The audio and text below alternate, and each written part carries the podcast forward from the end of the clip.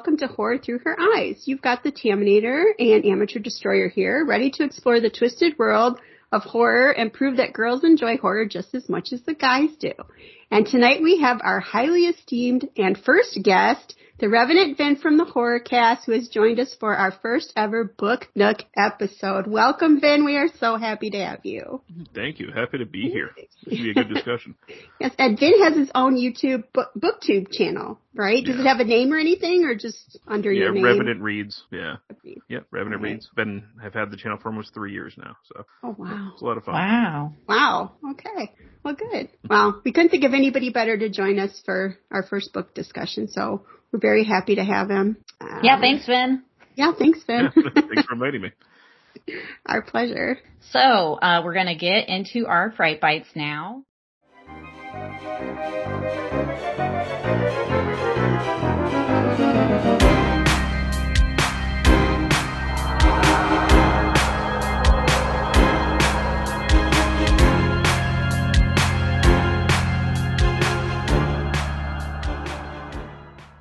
And the only thing that I've been watching is the new Goosebumps show that's on Hulu. Have you, have either of you guys watched that one? I've seen like the first three and I really like it. I haven't, but my, my kids have started watching it and they've said that they liked it so far. So. Nice. Yeah. It's, I usually don't like, you know, movies or shows that revolve around teenagers.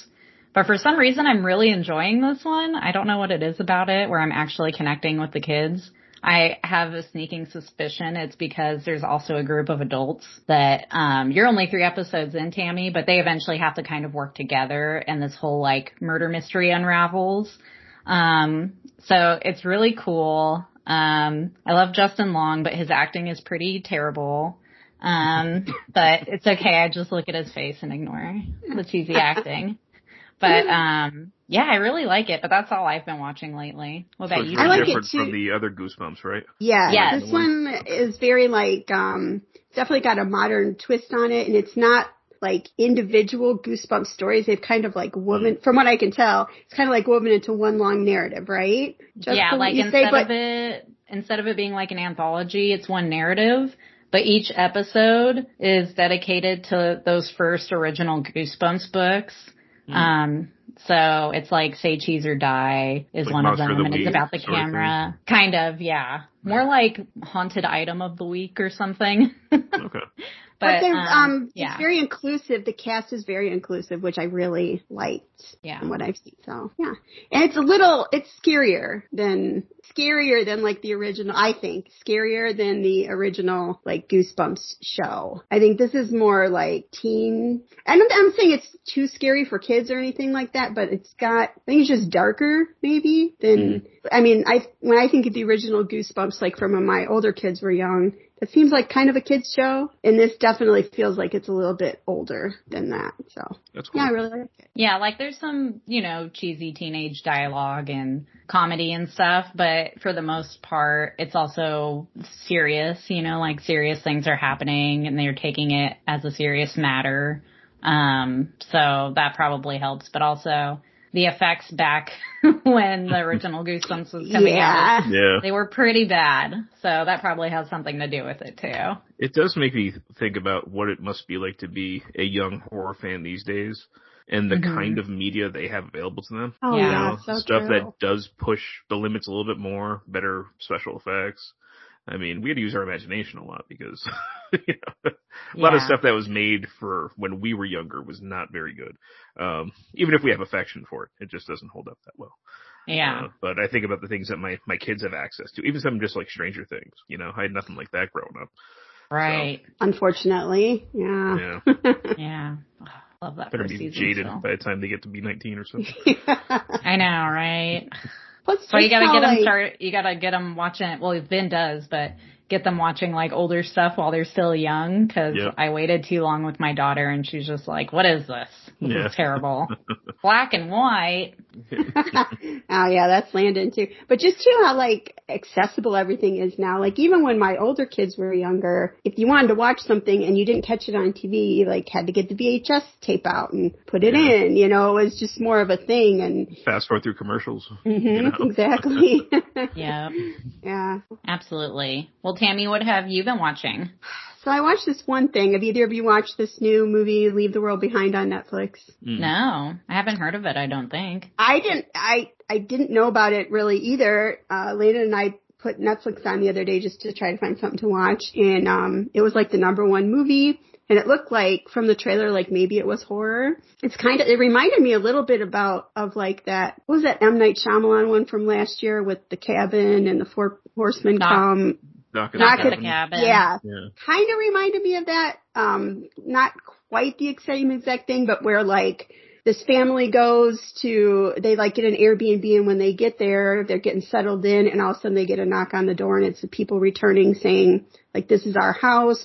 We were in the city. Something terrible is happening.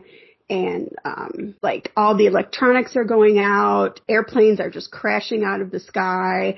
Uh, like ships are just like washing up on the shore. Like, they don't know if it's like a cyber attack or whatever. And it's got Julia Roberts, Kevin Bacon, um, forget what the black guy's name is. I mean, it's got a really good cast in it, but I was, and I, we were really enjoying it. It was going on really, it's really long. It's like almost two and a half hours. And they're just mm-hmm. trying to, like, so they're all at this, like, at this Air, Airbnb. It's Julie Roberts and her family, and then, like, this black dad and his daughter, whose house it actually is so now they're all kind of stuck together and they're kind of cut off so they don't know like they don't even know if they can trust each other that kind of thing. And then it has a really dumb ending and i don't even want to say what it is yet because this just came out that like took i'm like i just put two hours into this in this is the ending. And me and Landon just looked at each other like, you've got to be kidding me. You know? oh, no. But I mean, the credits started rolling and it's like, it was just, it, it, it's such a disappointment after all of, but it kind of had that same ambiguous ending where, you know, like in Knock at the Cabin where like the end of the world is coming and then at the end you don't know really did it, was any of that real, you know, kind of like that kind of a thing. I don't really, I don't want to ruin it, but the ending is just so dumb. And I was just Aww. like, oh my god. So still though, like, like 75% really super enjoyable. So still worth watching them. Yeah, I would say okay. that it is just be prepared that like, not even, I wouldn't even say the ending that you're hoping for because you definitely won't get that, but like any kind of ending at all, just don't, just know you're going to be disappointed, but watch it anyway. That's what I would say. So. I don't know. For two and a half hours, I might, uh, I might not risk it. I'm tired of these long movies. I don't usually ever say that either, but I don't know. For this one, I would say still. Okay. Oh. Well, if Tammy didn't turn it off, that means something. Right? Right. what about you, Vin? What have you been watching? Uh, I've been watching Christmas stuff mostly, um, but watching a lot of the good adult stuff. Yeah, watch Die Hard, of course. Nice. I saw that at the movies. We went to the movie and saw it. Oh, that's awesome. Oh, it was yeah. so good. I watched it with my son this time. Um, Me too. It was Landon's so. first time seeing it. You too? Yeah, oh. and he hasn't seen a lot of action films, you know, so that it was new to him. Uh, but he he enjoyed it definitely. Nice. Um, watched Gremlins with the kids. Uh, my daughter, she had seen Gremlins 2 already because it's you know much more cartoonish, um, mm. not quite as serious. Uh, but she loves Gremlins too. Um, so we're like, okay, we'll watch watch the first Gremlins, and she's she still loved that as well. Um, awesome. It's okay. Grem- kids never catch on to the fireplace thing, anyways. well, I fast forwarded through that little part. I'm like, oh, everybody pause and get a drink. So we just kind of fast forwarded through her little her monologue. That's great. So by the time she came back from her drink, she had no idea that I had skipped over the monologue. Nice. yeah, it's a little dark. Yeah. um, watched uh, Krampus with my son. Um, he had seen it last year, but um, he loved it. Uh, we showed him just last night. Actually, we showed him. My wife and I did. Uh, And the Apocalypse. Um, oh, he had not he had not had much exposure to musicals. We realized that because he kept breaking out laughing when people just would randomly, you know, start breaking out in a song. Um, but uh, he also hasn't seen a lot of gore necessarily. We watch horror stuff with him, but not a lot of stuff with gore. So, yeah. you know, he was seeing like heads getting smashed and, uh, that was a little bit new for him. Um, you know, and I think that it was also probably one of his first exposures to like a slapstick type of gore, you know, oh. that's supposed to be oh. kind of funny. So he was kind of trying to figure out how to take it. I Yeah. think. Um, but he already knew the songs because my wife, she, she loves show tunes and she plays that soundtrack like all the time. So here, he's like, oh, I know this song. I know this song. I'm like, yeah, I know because your mother sings them all the time. Oh, Um, that's so awesome. So he finally got to see those. Oh, I and, love uh, that. last week my wife and I finally watched Violent Night, um, which Oh, nice. I didn't see last year. Um, and yeah, we ended up, we ended up loving it. Um, yeah, the first half I thought was a little bit slow. I'm like, yeah, okay, Yeah. this is fun. It's fine. But then the second half is just Yeah. awesome. Uh, especially when, you know, we start going into more of a Viking realm. I knew it. get a sledgehammer. I'm like, yes.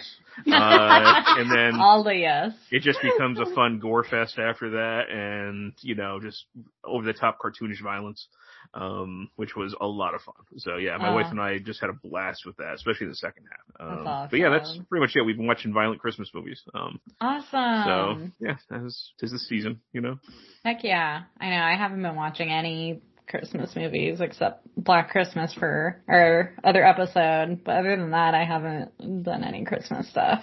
I can't watch the regular stuff, you know. My kids watch like Home Alone and everything. I can't watch that stuff Yeah. every year. Like every other year, maybe I'll I'll watch one of them, but uh, Yeah. I can't I can't do that sort of thing every year. Oh god, me either. But I haven't even been watching like horror Christmas stuff, and that I love horror Christmas movies. Yeah, I'm not. I love that it. Like, contrast. last year, I wasn't in the mood for it. I, I, I'm not somebody like I, like I said. I can't usually watch things every single year. It's like every other year for me. Yeah. You know? So it's been like at least two years since I've seen Black Christmas. So I'm probably gonna try and watch that, or you know. So Yeah. Well, there's so many of them that you can kind of switch it up every year too. I think the only ones that I do watch regularly every year is Black Christmas and Silent Night, Deadly Night, probably. Mm.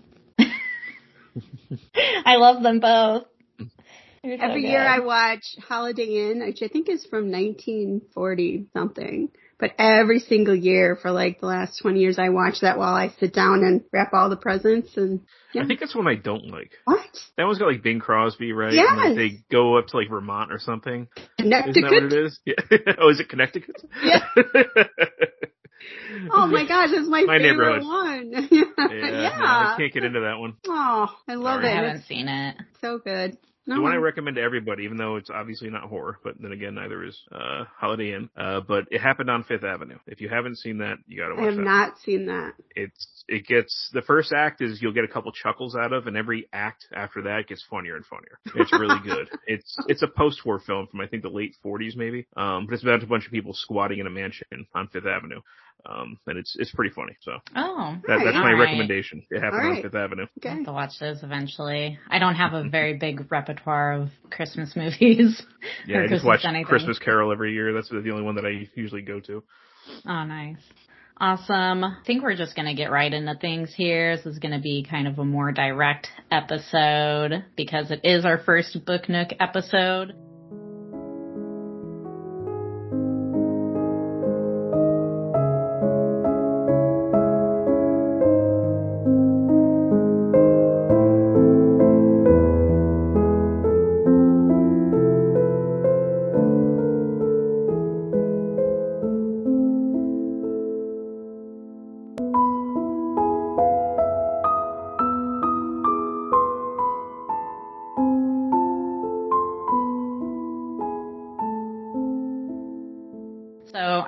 Throw out the spoiler alert right now because we're going to be talking about this book. Um, I do think that it's a book that if you haven't read it, you'll still get a lot of enjoyment out of hearing about it. It's not like we're reviewing a fiction book or something where we can ruin anything, you know, this is pretty much factually based other than some of the author's opinions, but, um, it's, you know, it's about Millicent Patrick. The book itself is called The Lady from the Black Lagoon, Hollywood Monsters, and the Lost Legacy of Millicent Patrick, which is by Mallory O'Meara, or sorry, O'Mara. And, um, this, she started writing this in 2016. Um, and so there's a lot of just actual facts about Millicent Patrick, which is really cool because there wasn't anything like that before this book where anyone dedicated any time, you know, putting together a biography or anything for Millicent Patrick. And she was mainly uncredited for the things that she had done. Um, so that's really cool, of course. But then we also get this other half of the book that is Mallory O'Mara's kind of journey as she's collecting all the information and data um, and what she had to go through to put everything together for us.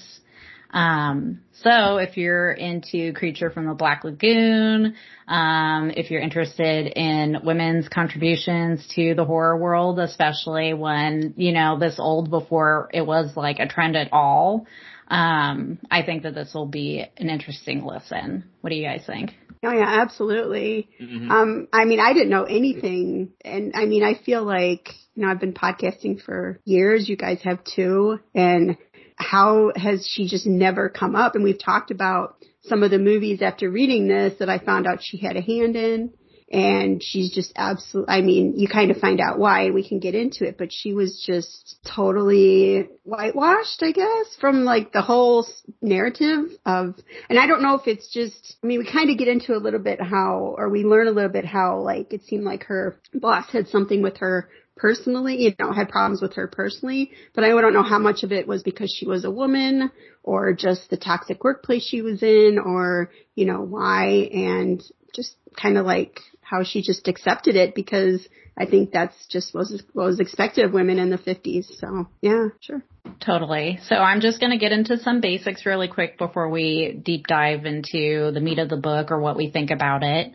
Um, so just a little bit about the author, and this is all taken directly off of Mallory O'Mara's website.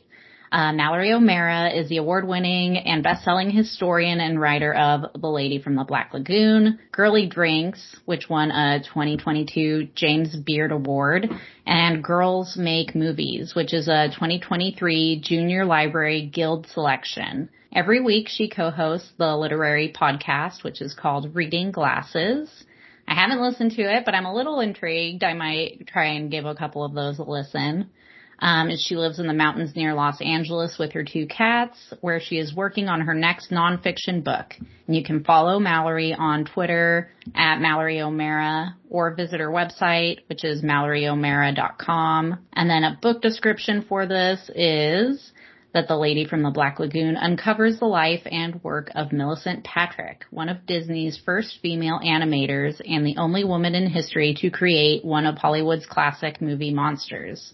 As a teenager, Mallory O'Meara was thrilled to discover that one of her favorite movies, Creature from the Black Lagoon, featured a monster designed by a woman, Millicent Patrick. But for some reason, or I'm sorry, but for someone who should have hailed as a pi- should have been hailed as a pioneer in the genre, there was little information available. For as O'Meara soon discovered, Patrick's contribution had been claimed by a jealous male colleague. Her career had been cut short and she soon after had disappeared from film history. No one even knew if she was still alive. As a young woman working in the horror film industry, O'Mara set out to right the wrong and in the process discovered the full, uh, fascinating story of an ambitious, artistic woman ahead of her time. Patrick's contribution to special effects proved to be just the latest chapter in a remarkable, unconventional life, from her youth growing up in the shadow of Hearst Castle to her career as one of Disney's first female animators. And at last, O'Meara discovered what really had happened to Patrick after the creature's success and where she went. A true life detective story and a celebration of a forgotten feminist trailblazer Mallory O'Mara's The Lady from the Black Lagoon establishes Patrick in her rightful place in film history while calling out a Hollywood culture where little has changed since. And I already mentioned the other books that she wrote. I do think that um, Girls Make Movies sounds pretty cool. It's a follow your own path guide for aspiring young uh, female filmmakers. Um, so I think that that's definitely something Mallory has something to say where she can make a really great contribution to young women. Um, so I'm glad that that book exists. But yeah, so those are the basics. And I just want to ask everyone um, how they found out about this book and what your first impressions were. So let's start with Vin. Um, so yeah, I remember when the book first came out. Um, I don't remember exactly how I heard about it, uh, but I did get it pretty quickly. Um, so I have a I have a hardcover copy here. Um, but unfortunately, it, it, was on my shelf for a number of years, which is pretty typical for me.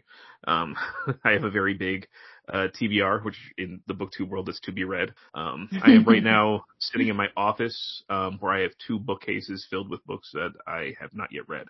Uh, so the way that I do it is books that I haven't read yet are in my office, and then when I read them, I bring them downstairs and put them in the library. Um, oh, that's awesome. Uh, it is.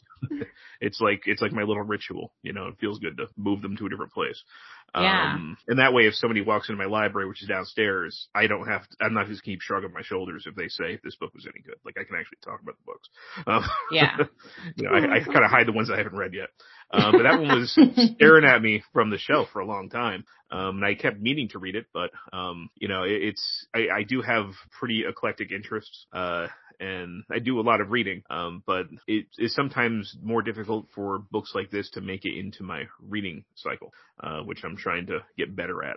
Um, so yeah, when you guys were, were going to read it this time, I said, yeah, this is, this is the time to do it. um, might as well get to it now. Uh, but yeah, that's, that's how I first heard about it. That's awesome. So, I'm glad we you- could influence you. Do you always buy books? You're not a you're not a library guy, Ben. Right. Uh, yeah, I, I do like to, I do like to own books. So there's few things that I collect, but I would say I'm kind of, I am a bibliophile. Like, I like the physical book, you know, and I like being surrounded by books. Yes. Um, I like being in a room with books all over the place, you know, on shelves and everything like that. So it's kind of, you know, part my, my happy place there. Um, Oh. and this, I actually did also listen to this book. Um, so if you, the audiobook is actually read by Mallory O'Meara, uh, or Mara. Oh. And, um, she does a pretty good job reading it, but the way that I do it is I don't listen to books that I don't own physically. So I go back and forth or else I do immersive reading. Well, I'll read along to the person reading, you know, I'll physically read. Um, so sometimes I listen to it in the car, then I go back through the pages, you know, um, but I always like to have a physical copy. And if I like the book, I keep it. If I don't like it, I, you know, I give it to the library or something like that for one of their book sales. Um, but yeah, I mean, I hold on to most of the books that I, I read. Oh, that's awesome. Yeah. That is all. I'm the same way. I just have a big library. Um, although mine is a mix of books I've read and not read. I like your system a lot Well, I also, I feel like I, I overlook books too much if I mix them. Um, Yeah. Yeah. You know, if, if I keep Yeah. all my unread stuff in one place, it's much easier for me to focus on them and not forget about them. right. They're all like whispering to you. Yeah. Like, hey, Yes. you haven't read us yet. Giving me, yeah, guilty looks, you know, Yeah. judging me basically from across the room. Yeah. Exactly. Especially if I come home with new books. Yeah. I have gotten a lot better about not just like going on like book excursions and buying a bunch of new books. Oh yeah. I'm Well, even in the booktube world, you know, we, we kind of affectionately call it our corner of booktube, um, because it's a very, uh, the corner of booktube that I belong to is very, it's informal, you know, it's more chatty, it's not high production or anything like that. Um, Mhm. you know, we, we like it that way. It feels more like a conversation. Uh, but we also have for the past couple of years, um, I didn't, I didn't create this. I just participate in it, but it's a read what you own challenge where you read a certain number of books that you own before you buy new ones. And I'm currently in the middle of a 25 book challenge so that I can pretty much clear a shelf before I can buy Wow. any new ones. And I'm halfway through that challenge right now. Um, so I'm, I'm in the late teens. That's So, awesome. Yeah. And this book counted towards that. So Yay! probably in about another month or so, I'll be able to start buying some books again. Woohoo! Excuse That's me. always Yeah. fun. What You know, about you, Tammy? Oh, whenever- sorry, I cut you off. No, off. that's okay. I was just gonna say whenever Vin, like you see him, he's posted another video. I always see him with this little pile of books, and I- I'm always so impressed. Like, how did you read all those since last time you posted Sometimes I know. Last month I read ten books, and I don't know how he did it. Um, you know, I, I, I I'm not sure. Like, Sometimes I can read fast. Other times I don't. I don't consider myself a fast reader. Um, but I do carve out as much time as I can to read throughout the week. So, you know, awesome. it's something I prioritize, but I don't consider myself fast at it. yeah. Oh, I'm such a slow reader. Yeah, and audiobooks help, you know, so I can get through a few audiobooks a month too. And like I said, I'm going back and forth between a physical copy and an audiobook. So it helps me get through the books a little bit quicker, especially if it's a duller book. I can still get through it just by, yeah. you know, driving to the grocery store and getting some more, more of it listened Yeah. to. Um, right. Absolutely. I know. See, I have I have a library of books, but they're the same books I've had forever, and I tend to yeah, just you're like a rereader, right? I'm a Yeah. re- big rereader. I rarely reread. Yeah. Oh, I don't know. I mean, this like, and then That's why this is the book nook will be good for me because it'll force me to like get out of those same 20 books that I've reread yeah. throughout my whole entire life, you know. Well, I have the library, so I pull books from the shelves a lot and I look through them again, but I rarely sit down and read a book cover to cover again. You know, it has happened. Uh-huh. It just doesn't happen very often. Just because, yeah. I mean, I'm, I'm too, I'm, I guess I'm just too curious about other things. I want to keep, you know, yeah, keep looking for things, but I don't know. Yeah, I'm like that with books and movies. I'm not a big rewatcher or rereader. Right, yeah. Yeah, I'm a huge rewatcher too. I, I think I like, I like what I like and that it is by those things that I judge everything else, you know, yeah. and it's, but then I tell myself, it's like, Tammy, there was the first time you read that book and there was the first time you saw that movie. You need to try some, you know, yeah. other things, but like in the podcasting, yeah, podcasting forces me definitely to watch some things. Uh, Hagazussa, I'm talking to you that I wouldn't yeah. normally watch, you know, mm-hmm. but yeah. Okay. So as far as this, um, I didn't know anything about it till Jessica announced that I would be reading it this month. So I was like, okay, because it sounded good and um, sounded very interesting. Um, I don't know how much I really connected with it. I was talking to you guys ahead of time, like I felt like there was two books here, and I really loved the Millicent story and was kind of put off by the Mallory narrative, and we can get into that a little bit more, kind of why. But um, so I kind of found myself kind of glossing through after a while, like maybe about halfway through, I found myself kind of really kind of glossing through the Mallory part, but you know, just taking in everything about Millicent. I think her, I mean, what a fascinating life she had. I just picture her like in this mid-century modern house with all of her great clothes and uh, able to draw like that and just the people that she knew and the kind of life that she had. I mean, my gosh, if I could be anybody, I would want to be her. Just to have been one of the first Disney animators, you know, like she just achieved so many, so many things that I would be happy to achieve just one of, you know what I mean? So I think she had a really fascinating life. I just, don't know that the author was necessarily for me. So yeah. I can sympathize with a bit of what you're saying there. Yeah. Yeah. Well, I actually found out about this book because Tammy kind of picked our unknowingly picked kind of like the what what are we calling it the mission statement of our podcast because you found this quote from this book online yep. and we kind of yeah. like use that quote to kind of like structure our podcast around it so I thought, hey, we are going to do a book nook, you know, series on here. So maybe that should be the first book. And so I didn't know about it until you had found that quote. So, um, yeah, I I feel a lot of the same ways that you do, which we can get into pretty soon here. Um, but I am really glad that this book exists just because, like I was saying earlier, nobody else had put in that work, that legwork to get Millicent Patrick known. Um, and I know we covered some of the creature movies, I think last year on, uh, the horror cast. And so I had found out about Millicent Patrick at that point, um, just when I was looking up facts about Creature from the Black Lagoon. But I don't know even if that would have been updated for me to figure out if this book hadn't come out because it sounds like she was pretty much uncredited um yeah. by most people. So I don't know. Like did this book come out and then somebody updated the IMDb at that point and then I was able to see that fact when we covered the creature movies. Like if we had watched these a few years earlier, you know, and I had been looking up facts, like it might have not been there. So I think that, that wouldn't surprise me. I don't. I just feel like, I mean, look how much, how hard of a time she even had finding some information, and she was really. I mean, she had, you know, contacts in the industry and everything. I just kind yeah. of feel like yes, I, I, I found that one solitary quote from her. However, I feel kind of like that quote comes off really well and I think is a really good mission statement for what we're trying to do here. But unfortunately, as I got to see a, see a little bit bigger picture of Mallory, I don't know maybe that that quote is quite what I thought that it was. And I almost feel like I, I'm, I also am thankful that this book exists, but she, if had she just written the biography part, I think she would have made a great contribution, but I think she shoots herself in the foot with the way she handles everything else. That it, you know, the, how she's trying to portray women and put women forward. I feel like a lot of things that she does and says in her part of the story uh, kind of feed into some of that, those like why people think the things that they do about women, you know? So I was just really disappointed with that. Like, I, I don't, I'm not sorry that I picked that you know, quote. I think it's a great quote, but I just not, you know, maybe the, the source of it wasn't quite what I thought it was going to be. So, yeah.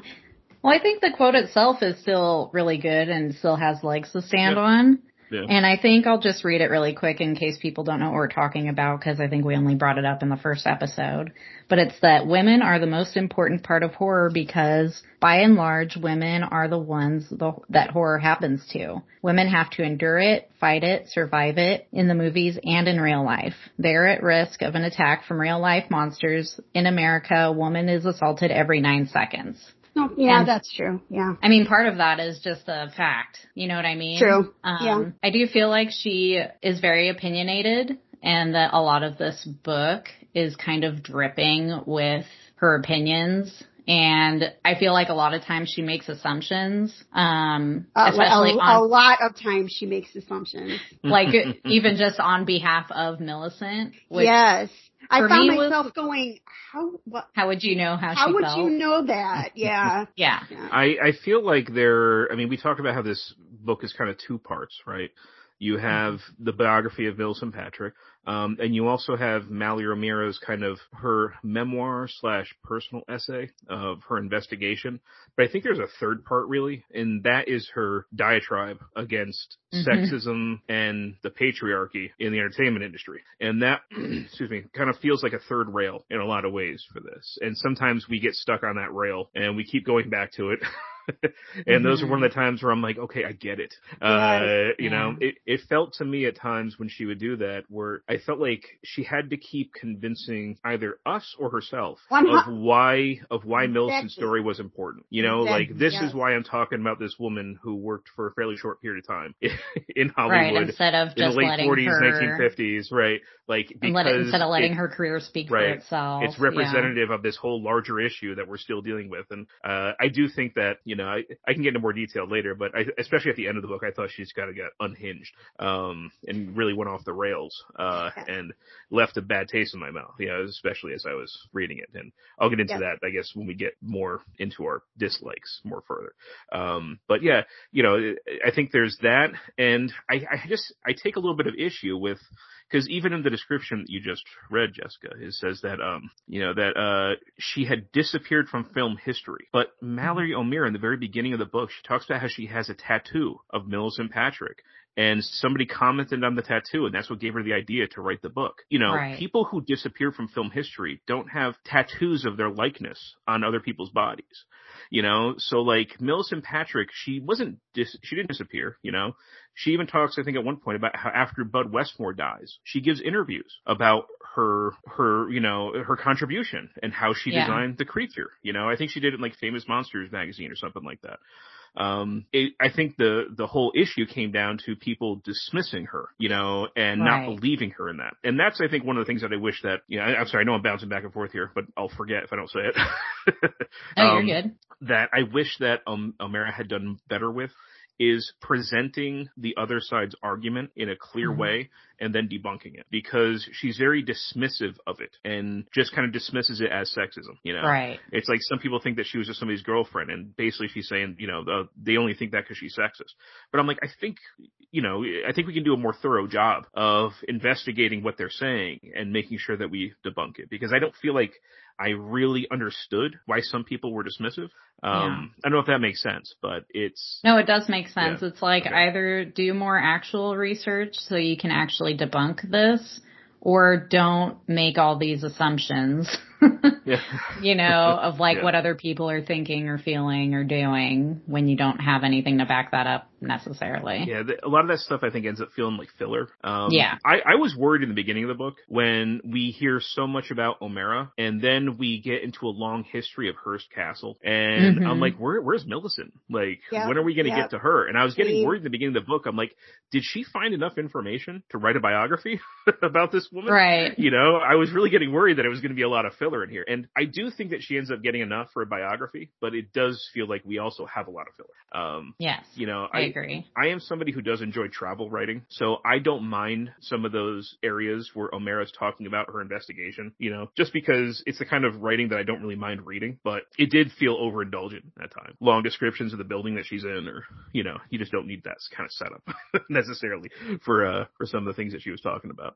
Um, but yes, I think I'm, I'm kind of where, where Tammy is, where she was talking about how, you know, I, I really like the parts about Millicent Patrick. Um, and sometimes I wish that, you know, or I felt that we, we spent too much time away from her at times. I kind of thought like, I was disappointed in the fact that I felt like she, this book, uh, by the cover and when you're kind of reading it, you feel like you're going to get the story about Millicent Patrick. Nowhere does it tell you that you are in for, you know, Mallory O'Meara's blog or whatever this is. You know, I feel like I was promised, like she's like, oh, here's a story of Millicent Patrick, but she was really, uh, you know, like, um, taking me prisoner to tell me how she feels about the patriarchy is kind of how I felt.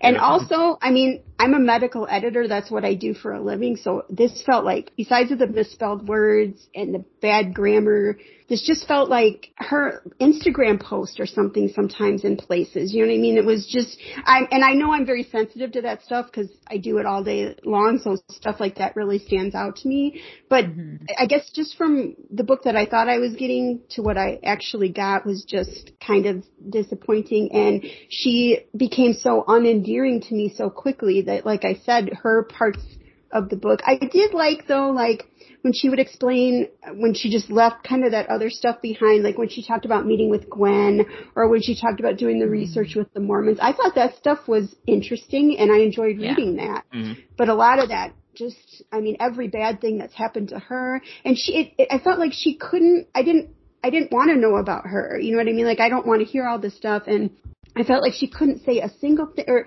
either she only chose to include Ben that she had bad things to say about stuff about, or couldn't help herself but like to say something terrible just about every man that's in the book except like her couple of friends that she had. You know, it seemed like she only cho- chose to, it didn't give a well-rounded picture. It seems like most of the men that she chose to talk about, be it in Millicent's story or, you know, in her own, they're all terrible. And I don't think yeah. that's, that's not the truth of things, you know? Yes, there's all those problems in Hollywood. I, I 100% believe that. I understand estrangement from your family. I'm in that situation.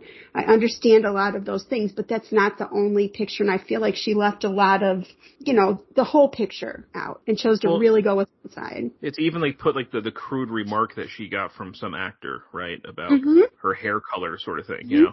But then to mm-hmm. put that in a story about Millicent Patrick, who we have no evidence that she experienced anything like that, you know? Yes, we know that she lived in a sexist environment. We know that she was at a disadvantage. We know that women did not hold roles of authority, you know, except I guess architect, Hearst Castle, um, you know, or designer, whatever that was that she was doing. Um, but you know, I, I totally understand that, but it, you know, to take an anecdotal experience that is really, you know, of course it's a gross experience. It absolutely is.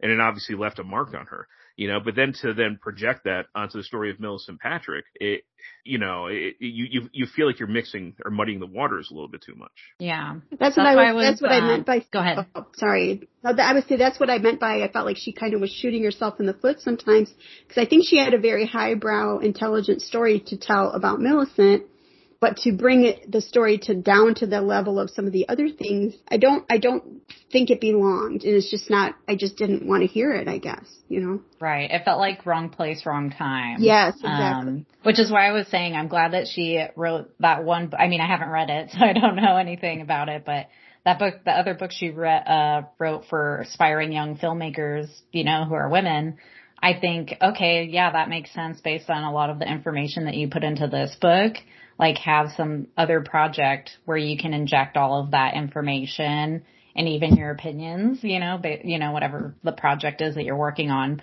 But it did feel really weird to read something biographical with very, very opinionated yeah. statements and assumptions and then just like personal information.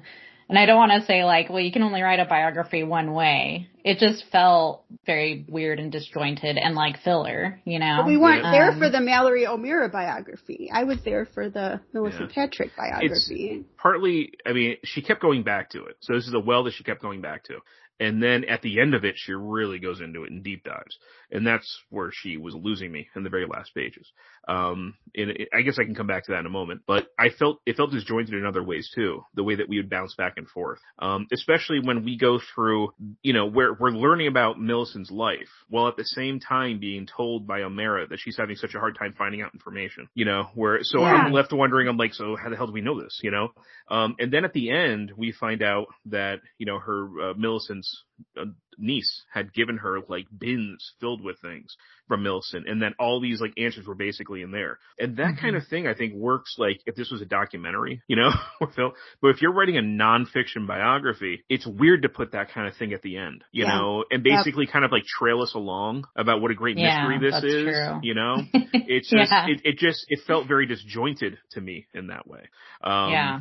you know, I, I didn't really appreciate that reveal at the end because I felt like I was needlessly strung along for so long about how sh- how hard it was to find information. Um, That's funny. You know? Yeah, that's true for this kind of a book. That is like a really weird way to do that. Although I did enjoy reading about that whole experience, uh, I like agree. Tammy was saying earlier. But yeah, the way that she left it for the end was kind of strange. I mean, it could have been a totally different book. Imagine if she had opened with that, where you know she uh, met, you know, was uh, interested in writing a book about this lady. Ultimately, ended up meeting her niece and was open to this whole world of information about her. And then she could pepper in things that she went through in the process. But it could have been this really. What if she had given us a lot more that I'm sure she didn't give us everything that was given to her by Gwen. There was probably she could have put a lot more pictures in the book. I would have loved more pictures. And just I'm sure there was just tons of information there that if she spent less time talking about herself, I think she had a lot more information about Millicent that she could have given us too, you know. So yeah, do, do you want? Should I just go into the the end where she lost me? Yeah, sure, go Um, ahead. Absolutely, And then yeah. and then we could focus on the positive stuff because I feel like we just got to get this other stuff off our chest. Does that make Yeah. sense? yes. Okay. yes. yeah, definitely. so this is where she's railing against the patriarchy, right? Um, and there's this one paragraph. It's on page 306, which she says, "White men have always held sway over the world of monsters. In film, they're the majority of the ones writing about them, designing them, sculpting them, playing them, directing them, fighting them. That needs to change. Millicent designed one of the most iconic monsters of all time, but the creature is still male, played by white dudes. Everyone deserves the catharsis of seeing themselves crushing a building. Everyone deserves to see themselves with power, with terrible power and agency.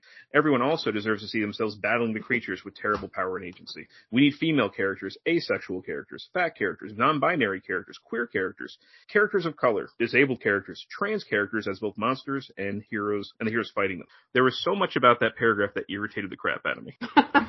um, I mean, first of all, she says, you know, uh, white men, you know, am I, am I right? Uh, they, they're the, the majority of the ones basically creating monsters. And she said that needs to change. Okay. A very quick look at demographics in our country. All right.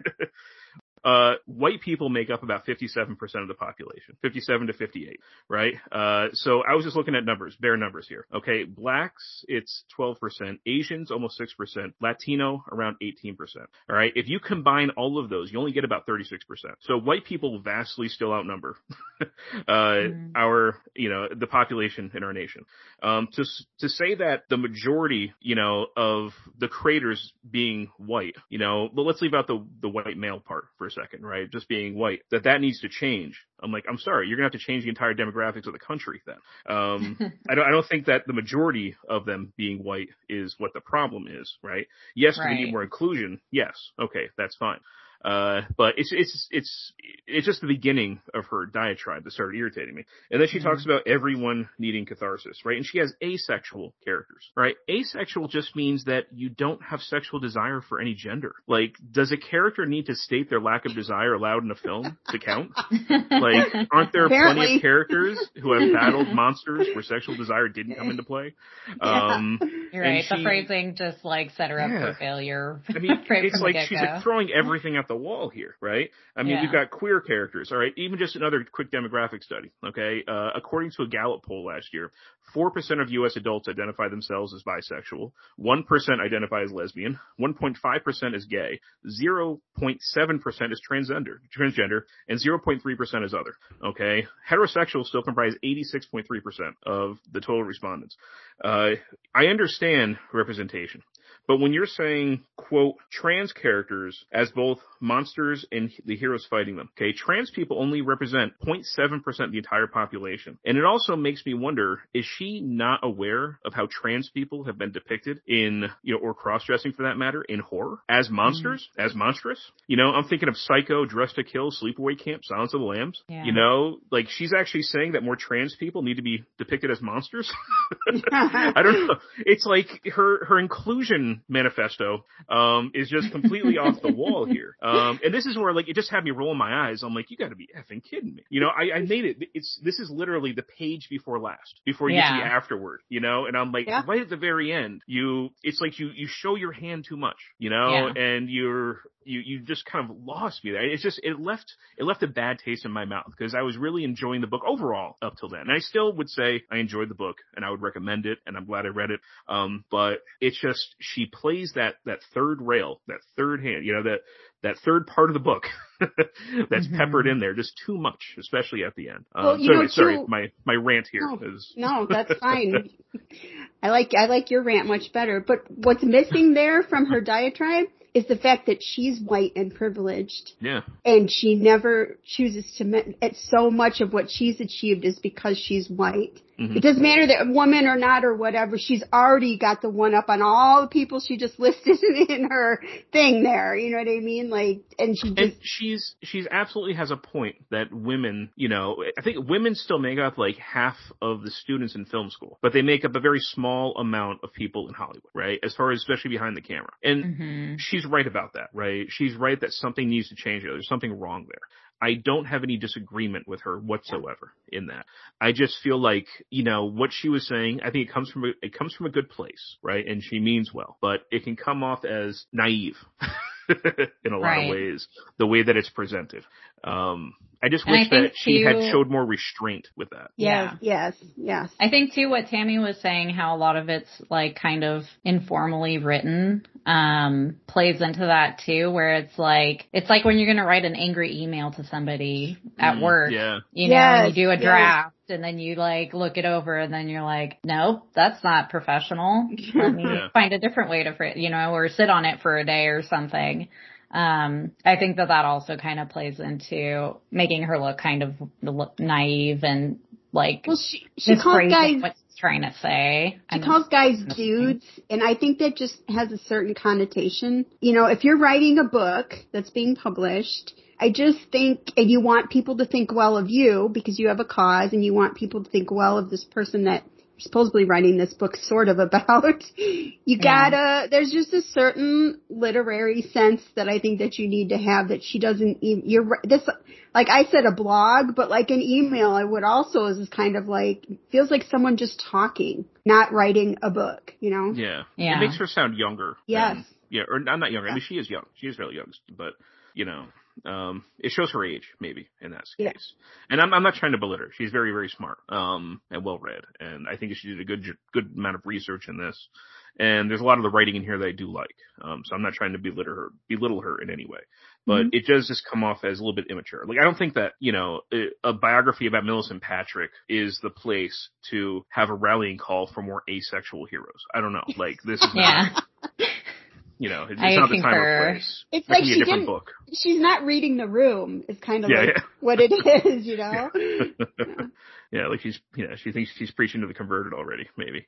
Um, but and like, you know, I am, I am pro representation, but still, I mean, it's, you know, uh, within reason here. Um, Yeah. Uh, but anyhow, uh, I, I, I think I, I maybe exhausted a lot of my dislikes at this point. Um, Yeah. I will say one other dislike for me at least was I'm gonna now I'm gonna sound stupid because I can't remember what you refer to it as, but you know when you do the asterisk and then you read the little note at the bottom of the page, no, yeah, yeah, her little footnotes. she like totally abused Oh yes. footnotes in general and also had a lot of dumb unnecessary footnotes with more opinions. Yeah. And I was Yeah. like, why are you doing this? I don't want to Mhm. read four footnotes on each page. Yeah, it Well, feels like it should almost have been called Mallory O'Meara and the Lady from the Black Lagoon. You know, that should have been the title. yeah. But, Well, I think that her writing almost had a, a s- eh, not almost. I think it did have a kind of a bit of a nastiness to it, and it's just so in opposite of the person that she's writing about because it seemed like Millicent was really a pretty spectacular person who was involved in a lot of good causes. Uh, How look how she took her firing, you know, with the utmost poise and um, you know, she just seemed to carry herself in a certain way, and Mallory kind kind of comes up as the exact opposite of that. And by writing this book, she wants us to respect her as an author and have faith in what she's saying.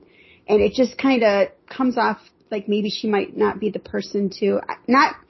I get that she loves Millicent and she, you know, admires her for being the first woman to do a lot of these things. She just seems, it's almost like a personality clash or, or something. I don't know, you know. And I'm not saying that I, I I'm sure everything that's in the book. I'm, well, I'm pretty sure it's tr- it's true. You know, I think she did as good of a job. Maybe she's just maybe she's just a style of of author that I just don't like. Maybe there's people that would read this and appreciate the you know casualness of how it's written. It's just not my this- thing. The the writing style probably opened it up to a larger audience. Yeah. You know? If this was more academic, I bet far fewer people would have read it, right? And if she is kind of preaching to a certain amount of converted already, you know, especially like in the very progressive of the political spectrum, you know, Mhm. um, Mhm. they're going to be like pumping their fists at a lot Right. of things that she's saying here, right? And I'm, you know, I, I consider myself very, I'm very liberal, but I'm, I don't, I find myself detracting a lot from the people who call themselves progressives, you know. Um, I'm in the same boat where Yeah, feel like So, I've become yeah, more of a right. centrist just by like right? Just because the other sides that. are so far at the extreme, I'm like, I'm now a centrist, even though I, you know, I, I'm liberal in all, the, all other respects. Um, but it, it felt like it was a book a little bit more for that crowd. Um, Mhm. you know, it maybe, I know, I almost dare to say like, you know, millennial crowd more. Yeah. Um, you know, and I'm not, I'm not that old, you know, only my early forties here, but sometimes I feel like a crotchety old man, um, this sort Yeah. of thing. But, uh, you know, I, I feel like, you know, it, somebody who is maybe 10 years younger than me reading this would probably be wholeheartedly, you know, and I, I don't want to, I don't want to, you know, paint a, paint that age group with a huge, you know, broad brush, but yeah, I think if you, if you know what I'm saying, just the way that the political spectrum is right now. Yeah. Well, I I will mean- say too, I think that that's kind of why, you know, I was like as not into that style is because I'm kind of burnt out on all of that right now anyway. Yeah. Just the way people have been acting and talking Twitter and just like and- yeah. yeah. And um but she you know, she started writing this in 2016 and I feel like reading this now, it sounds like someone just wrote it today. Um Yeah. like for 2016, I feel like a lot more this is a lot more like punk rock. Whereas like Well, nowadays yeah. it's really like uh, Well, I mean, that, that's the thing. I think why that paragraph irritated me because it's so much identity politics, Yeah. right? And we see, you know, we, we've seen a lot of forced representation in Hollywood lately. Not all of it Mhm. works. Right. Yeah. yeah. some of it hasn't worked at all. Um, and there's been some backlash, you know, some of that backlash is, of course, for, you know, maybe some bigoted or prejudiced reasons, but others I think is fairly legit. Um, so I feel like, you know, taking her desire here, um, I'm not entirely liking the results when we, when we start seeing it, uh, the way things have gone. Uh, but I, I think I totally see what you're saying there, there, Jessica. It's like, it, it was just too much identity politics right in that one paragraph and right at the end of the book. So it irritated me. Well, had Right. Me Too and Harvey Weinstein just happened? What year did that happen? Was that 2016? 2017? Yeah, she I doesn't think it mention gets- that in the book, doesn't- does she? I feel like she does mention it in the book. Does she? Okay. I thought she did too. So It's maybe been about a month since I read it. I don't I'm trying to remember. I mean, maybe, maybe, I mean, people were that you know the She does mention the was- Me Too movement. Yeah, she does. yeah that was definitely riding high in the zeitgeist. I mean, it was everywhere. It was you know it was such a Yep. a revelation at the time. So maybe some of this is she's you know on the high of everything that was going on. If it was written back then, I'll, maybe I'll give her a little bit of a pass for that. I mean, it seems so, so revolutionary at the time, and I think some good things have actually come from it. We have seen some change. So I don't know, maybe if she wrote this today, um, you know, eight years later or whatever, maybe it'd have a little bit more of a toned down tone to it. Uh, I don't know. And I I, feel hope- like when it comes down to it, it's really just like wrong place, wrong time. Yeah. When I'm Well, I wanting to that- read a biography about Millicent Patrick. Right. And I hope whatever this book that she wrote that seems to be geared toward young female filmmakers, I really hope she's toned it down some Well, I mean, for even them. We've been talking about this book for a while now. and We've hardly talked about Millicent Patrick. Right? Yeah. right? so I think it's reflective a little bit of the book in a lot of ways there. Um, but I would like to talk about Millicent Patrick a little Yes, bit. Yes. Let's talk about Millicent Right. Yes, Patrick. Um, some really cool things that I didn't know about about her. Uh, you know, I think um, the whole Disney thing I was fascinated by. Oh yeah. Mhm. Um, Yeah. that was cool. I had no idea. Yeah, the fact that Night on Bald Mountain, Fantasia, that she had a hand in that. What an awesome Yeah. sequence. Yes. you know Yeah. and it, i she she definitely um she added some anticipation in that passage you know she's like playing with you as a reader a little bit to see what sequence she actually did and the whole time Mhm. thinking please let it be Night on Bald Mountain please let it you know Yeah. and of course she finally does the reveal you know Yeah. it's like Yeah. that is awesome yeah. That is uh, and just the way that the workplace, you know, operated and, you know, again, it was very, you know, segregated by sex in a lot of ways. Um, you know, and that is just a really interesting peek into the entertainment industry in that time. Uh, Yeah. I thought that stuff was really fascinating. Um, Totally. and the Metaluna mutant. Oh, uh, yeah. She had a hand in that. That's pretty great. It is really cool. I know. And I even love just the pictures of her when she's no longer working at Disney and she's just on film sets as kind of like a backup actress. And she's Yeah. drawing portraits of I the know. actors. Yeah. And they were so pretty good. and- yeah. Yeah. He's Yeah. an awesome artist. Right? Oh, That's I like know. that. I would love to see more pictures in the book. You Yeah. know, or a whole picture section. I thought yeah, maybe just I her would get artwork yeah. or something. Yeah. Yeah, because Yeah. you think about how old that photograph had to have been and how good her drawing looked in it. Yeah. That's crazy. it makes me wonder what's in the archives. Like, do we have Mhm. more of a progressive look at the creature design and how it changed? Like, that would have been a really cool thing to have, like, right in the center of the book or something like that, you know? Yeah. Uh, to actually look through those sketches and see how things evolved.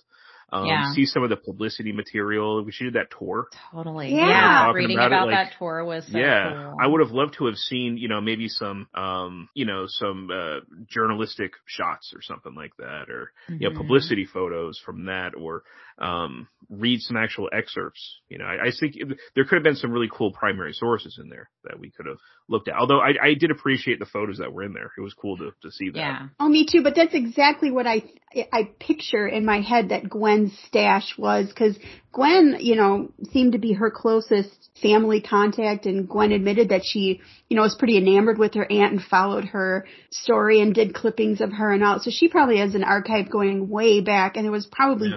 Just tons of amazing stuff in that archive, or those plastic know. bins.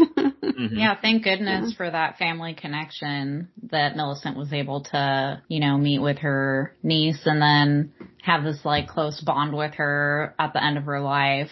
Uh, Reading about that was really nice too, since yeah, it sounds like her whole family became estranged from each other, which is pretty Yeah. terrible. And that they kind of equated Millicent to like a prostitute Yeah. because she went off to LA and was illustrating. yeah, I thought that that was very bizarre. for sure. But I guess she grew up kind of sheltered and dressed a certain way. And then when she got to be herself and be a little more flashy and show off the goods a little bit, I guess, Yeah. yes. hmm Um, I guess they the equated fact that, that she was to Lady of the playing Night. pretty right the fact that she was playing like pretty extras up until like I think her late forties. Yeah. That's amazing. right? That's really impressive. especially in Uh, Hollywood and especially back then. Yeah, no kidding. It's insane. There was no there was not a dearth of, you know, 18-year-old, you know, you know, girls fresh out of high school that could have been playing, you know, those roles and the fact that she was still getting those sorts of things. Again, not necessarily because of her acting ability, it seems. you know, Yeah. O'Meara that. Um, but it's really impressive. I mean, obviously she she kept herself, you know, in a good working shape. It looked like. Yeah. Um, I did, I did think that her section on the tour, uh, and Bud Westmore and like her, her analysis of maybe Bud Westmore's uh, motivations, I did find that stuff pretty convincing. Um, I thought that she did a pretty good job analyzing that section. Um, Yeah. I was definitely drawn into the drama during that part of the book. And Bud Yeah, Westmore and- does seem to have been a great A, a-hole. Uh, yeah. and it seems like that was pretty well known that he was like that. I don't know if it was like sexist though, because it kind of seemed like he just wanted all the credit. Yeah, Regardless. egotism, narcissism. Yeah. yeah. It might not have had much to do with her gender. It might have just been convenient that she was a woman. Um, Right. and therefore easier to, you know, push out and dismiss. Um, yeah, Well, I, I didn't get the impression that it was because she was a woman necessarily. And just how um, the studios will continue to back people like that because it's cheaper to keep them happy, you know, at, at the cost of so many people. Um, hmm and I guess, you know, you kick out one artist, I guess you can get another one. But I mean, he did eventually burn himself out too and ended up having a very sad end to his life. But I think people, you know, if you're ugly on the inside, you're going to be ugly on the outside, I usually think. You know what I mean? And he just seems like he was just an ugly person through and through. You know, I and a just, lot of them were. hmm You know, seems like a pretty vicious family. Um, I know Yeah. of his nephew, Michael Westmore, because this is where my geekiness comes out again. But like he was, he had a hand in a lot of Star Trek makeup designs. So from like the next Oh. generation all the way Oh. up through like Deep Space Nine, Voyager Enterprise, he helped to design like the Ferengi and the Cardassians and um some of the main aliens, uh the makeup for Data he did as well. So that's Nice. that's Bud Westmore's Oh. nephew, um who I I don't know if he's still alive. He retired a long time ago. He might be dead by now. Um, but he seems to have been a decent guy. so it seems like by the third generation, they were maybe no longer a-holes. Uh, but it seems like the father and the sons were just absolutely vicious. Yeah. Um, but they kind of, That you know, Hollywood profited off their name. Crap. Yeah. hmm But that was really interesting to read about too, because then it was like she didn't just get burned in her anim her animation illustration job. She also got burned, you know, when it had anything to do with like acting and makeup and stuff. Like what a bummer that it was so kind of widespread their influence. Yeah. yeah. It was so fascinating how, you know, and this is again, uh, there's something very cinematic about this whole sequence of the book, but how charmed the interviewers were as she was doing this tour, you know, and they didn't, you know, they didn't really care about Bud Westmore at all. Like, here's this beautiful woman and she's talking about the monster and it seems just so apparent to them that she was the creator there, you know? Um, Yeah. and then of course her not even knowing that she's fired when she's on the road. Uh, it, it, there is a very, like I said, cinematic storyline that you could see it there. And I thought O'Meara did a pretty good job with that whole sequence. Um, like I say, when, when the book focuses on Patrick, it's really compelling. Mhm. You know, it, Yeah. it drew me in. It's well paced. I was really interested. Although we got we got a lot of backstory in the beginning on like Hearst Castle and like I understand that she spent like her childhood there, but man, it was it was a lot of background for that. You know, I think that Um, might be because um because she lives in LA, um Mallory O'Meara, right? And I'm from Southern California and stuff and all the Hearst Castle stuff was very interesting to me too, to be quite completely You think honest. it's such a big local man- landmark for her that that's I maybe so. why also like yeah. maybe she got a little bit caught up in the history of that just because it's such a interesting place. I don't know. Um, think it, it, so. it I just mean, seemed there like there was was- a little bit of necessary detail, unnecessary detail. I mean, in there. Yeah. Yeah. I agree, I agree. because it. I mean that that there was that section that came up where her father was also not being credited for his work on Yeah. Hearst Castle, Yeah. and then Millicent like working to get him credit. So Mhm. it was good to have a little bit of that set The up, parallel. you know, Yeah. right? But um, but yeah, they she did go into like way too much detail about about all of that, but um, but yeah, still very interesting. I thought Millicent's life was, I enjoyed reading about her just as much even after she kind of left the Hollywood life. And he kind of went into her, um, you know, her married life and what she did with herself and these lavish parties that she would give and all of these causes that she would work for and she would still draw and had a studio and she just seems just like an overall just really dynamic, interesting and amazing person. Like somebody needs to make a movie about her life, you know? Seriously. It would be good. Yeah, Yeah, made very sad towards woman. the end, especially. But Oh. Yeah. yeah, Yeah, she got Parkinson's and her family still turned their back on her. Just- and she couldn't take care of her house and it went into just disarray and Yeah. didn't a mudslide or something at one point? Like, Yes. Oh, yeah. yeah. Yeah, what a bummer. Yeah. I know I started getting worried because they talked about her depression a few times and how her friends helped carry her through the depression. So then for a moment Yeah. I was like, is That she gonna command. off herself or something? Yeah. Like, so I'm glad it at least didn't go there. And at least Gwen was with her in the end. I thought Yeah. It's really lovely. there's really no dignified way to grow old and die. So No. yeah, unfortunately. Yeah. But yeah, that is a bummer. Her and her siblings never really reunited. Um, She tried though, she did. Yeah. She tried. and yeah, I just things don't. just, things were different So- back then. Yeah. I think if she's judged for living in Hollywood, I don't know what they would have thought of me. Uh, same. Yeah, it is a good look into the uh the mores of you know that time period and Mhm. I guess what was expected of people, you know, across you know gender wise and career wise. You know, it's it it was really interesting. It was it was a great look into it, a great look into the film world at that point. Well, Yeah. too, I mean, how many more Millicent Patricks are there that we don't even know about, you know? Even some, not all necessarily female either. I'm sure there's, ama- you know, people that were just overshadowed and probably, you know, we may never hear about or because of people like Bud. You know, Yeah. how many people did he take credit for, you know, by the end? And yeah, there's probably more like- like her. It seemed like Millicent was also getting opportunities and not many women were getting in the first place. Mhm. You know, Probably so, because she was so char- uh, charming and hot. yeah, I'm, I don't think it hurt her. Yeah. you know, I'm sure the guys appreciated having her around the place. Yeah. But yeah, she sounds like she's probably a joy to be around. And that goes a long way, right? Mhm. Yes, totally. Well, and she was a really good artist. Like, holy crap. I do hope I can find some of that, um, like the interviews and stuff that she did while she was on tour. I think it would be fun to try and find some of this, that stuff. I'm hoping maybe it's somewhere on the internet now at this point. I did do a Google search at one point. There are quite a few pictures of her out there that aren't in the book, but yeah, it's, it, cool. I, I couldn't necessarily. I didn't look super hard, but I was hoping Yeah. to find like an archive just of her stuff. You know. yeah. So I mean, you know, I know I know part of your mission statement for your podcast is, you know, I don't mean the thing that was read by that O'Meara wrote, but I mean especially like, you know, showing that women, you know, love horror too. Uh part of the do you feel that this book is a good representation of that or do you have too many reservations about O'Meara's sort of view of women and the industry and horror? I'm afraid that?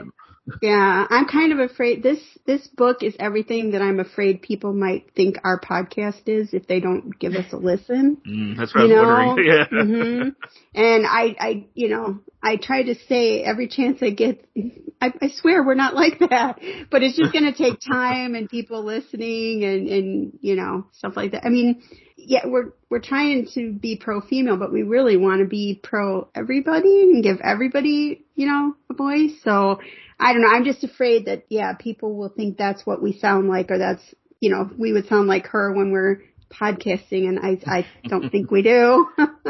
Railing But against the no. patriarchy again. Yeah. Yeah. Right. But yeah, you know, if you catch me on a bad day, like I might be shouting some of this stuff, but it'll just be to myself. Sometimes the patriarchy is at fault. Sometimes it is. But Right. yeah. Yeah. yeah. And even though Can't be blamed for everything, though. Yeah. wasn't the place for a lot of her personal experiences, she still does have a background in film, you know, Mm-hmm. and how things work in that industry. So it's not like everything that she's saying, you know, should be discounted or something. It's Mm-hmm. really just like I keep saying, it just didn't feel like the right time and place for that. But I Mm-hmm. I understand, you know, that you become bitter. Yeah. when you've experienced something over and over and you see the way things work and you know it's not the way that things should work. So I totally get where she's coming from. Um and there's a lot of aspects about the book that I did appreciate and I did like seeing all those stats about women in the industry. I'm like, okay, these are facts. These are stats. She had to go through all these records to figure out all these stats about like the Oscars and stuff herself and do the math. I think that that is cool. Um, but it's really just kind of when she starts, you know, going off the deep end with very overly opinionated, you know, statements that aren't necessarily facts that it kind of became a problem for me. But, um, yeah, and I know what, I know what Tammy's saying about hopefully people don't think that that's what our podcast is. you know, cause when it comes down to it, it's like when I was a kid, I thought, I thought that feminism feminism was one thing and then as I got older I realized it was just wanting equality. mm-hmm. You know what I mean? So when I was a kid I was actually like I'm not a feminist. I think they're yeah. weird and all they care about is women and you know and then I grew up and I was like, "Oh, okay, I get it." So, you know, it's really easy to kind of slide into that territory when you're yeah. fighting for something. Um, get complicated by like first wave feminism, second wave feminism, and you know, yeah, how the the goals shift sometimes. But um, right, yeah, right. It, I I, have, I see what you're saying. Yeah, and it's good to be passionate, you know, about especially if you're going to be putting a book out into the world. But it's just, you know, kind of doing a draft and then yeah. revising it a little bit. Her, her, presentation, I think, is is just the problem. That's all. Right. There's a good story here. It just yeah. got overshadowed yeah. by a bunch of stuff that just was putting me in a bad and, mood. I mean, I think sometimes her personal experience is valuable. You know, mm-hmm. like she talks about, you know, what it's like in Hollywood and Millicent. Of course, it's not her real name, right? And how she kept kind of reinventing herself and to have a a sort of Hollywood insider. I know that she's independent film, you know, she's not like you know bigwig or anything, but to right. live in that world where people do reinvent themselves quite often. Um, and you know how Millicent would kind of she would like claim that she was like Italian royalty or something like that, right? Yeah. like you know, but um, I think that you know in those instances, O'Meara can give some pretty valuable insight into why she might have done something like that. Yeah. Um, and normalize it for us, uh, especially for an East Coaster like me, you know, who, you know, born and raised in Connecticut, who is not at all close to Hollywood. Um, you know, so I think that she didn't have to leave out all of her personal experiences. I just think that it had to be dialed in. It had to be yeah. had to be scaled scaled back. So right, for sure. Yep. So right, yeah. Well, else? do you guys? I mean, I don't. I don't really have anything else that I need to specifically touch on. Did you guys have anything in your notes that you really wanted to bring up? No, I think yeah. I covered it. Okay, great. I would personally say that I would still like recommend that people read this going into it knowing what it's going to be. You know what I mean? Because I still think that all the Millicent Patrick stuff is really cool. Um, I haven't looked. I don't know if anyone else has put together another biography. I don't feel like Millicent Patrick is a big enough person for everybody to be writing biographies about her probably. But mm-hmm. um so I would I mean I I went through and highlighted a bunch of information in here and I think for that fact I'll probably go back to this book and refer to that stuff, you know, whenever I'm just thinking about the creature um and trying to get people into Millicent Patrick. So I'm totally into that aspect of this book. You know, I want to be part of the Millicent Patrick army personally. yeah, what's good about it is is very good. I just wanted more of that of the Millicent that I was promised on the cover, you know. Yeah. Yeah. yeah. No, I would I would recommend that people read it. Um and I did enjoy it overall.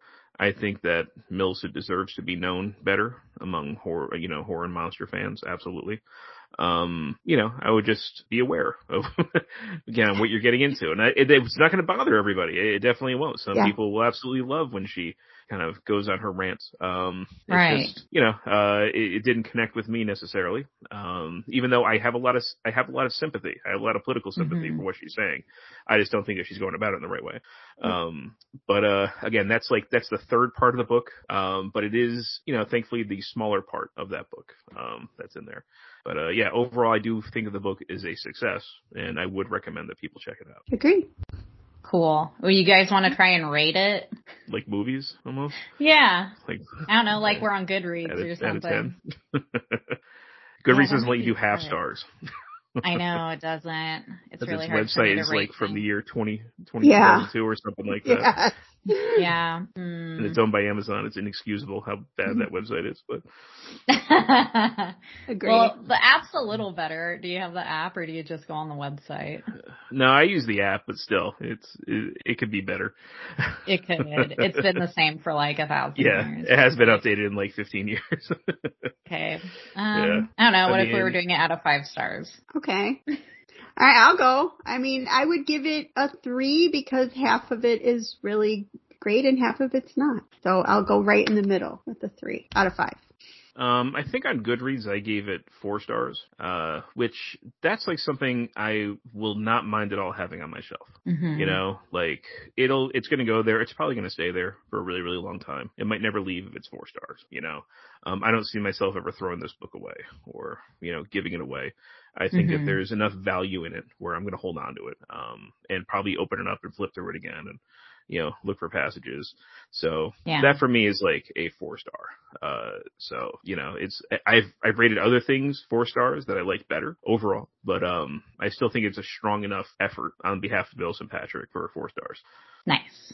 Yeah, I wish, now thinking about it, I wish I would have written down the name of the gentleman who did the illustration for the book cover because it's really beautiful and it really stands I stands think it's out. a really beautiful book. You know, Yeah. it looks good on a bookshelf. For I love that cover. Yeah. and I love that she got her tattoo artist to do it. I think that that's really cool, full circle moment for her. Um, but I agree with Tammy. I'd probably give it a three out of ten. Um, Out of I five? definitely out of five or three out of five. Sorry, three out of ten's pretty bad. yeah. um i'm used to out of 10 yeah three out of five stars for me which is you know a little bit above average yeah because like i appreciate that this book exists and even though it's not totally for me. It doesn't need to be. Um and i understand where she's coming from you know and i like vince said i have a lot of like empathy and sympathy for her. Um and i'm just really glad that we know more about millicent patrick now. So um, and also Mallory O'Meara, Mallory O'Meara, sorry,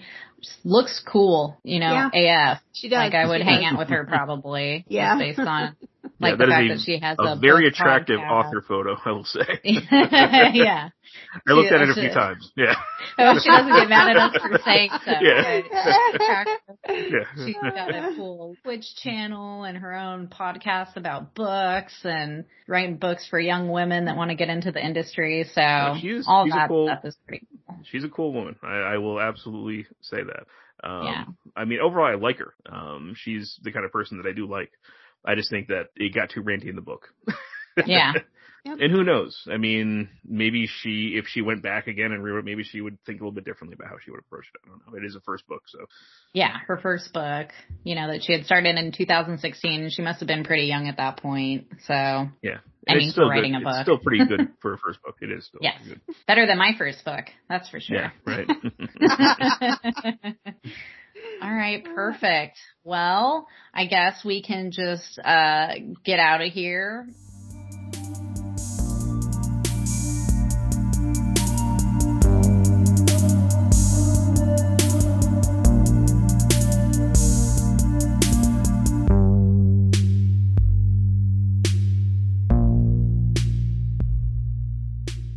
I'm not doing our traditional monstrous mention because we have Vin here, so Vin's gonna be our monstrous mention.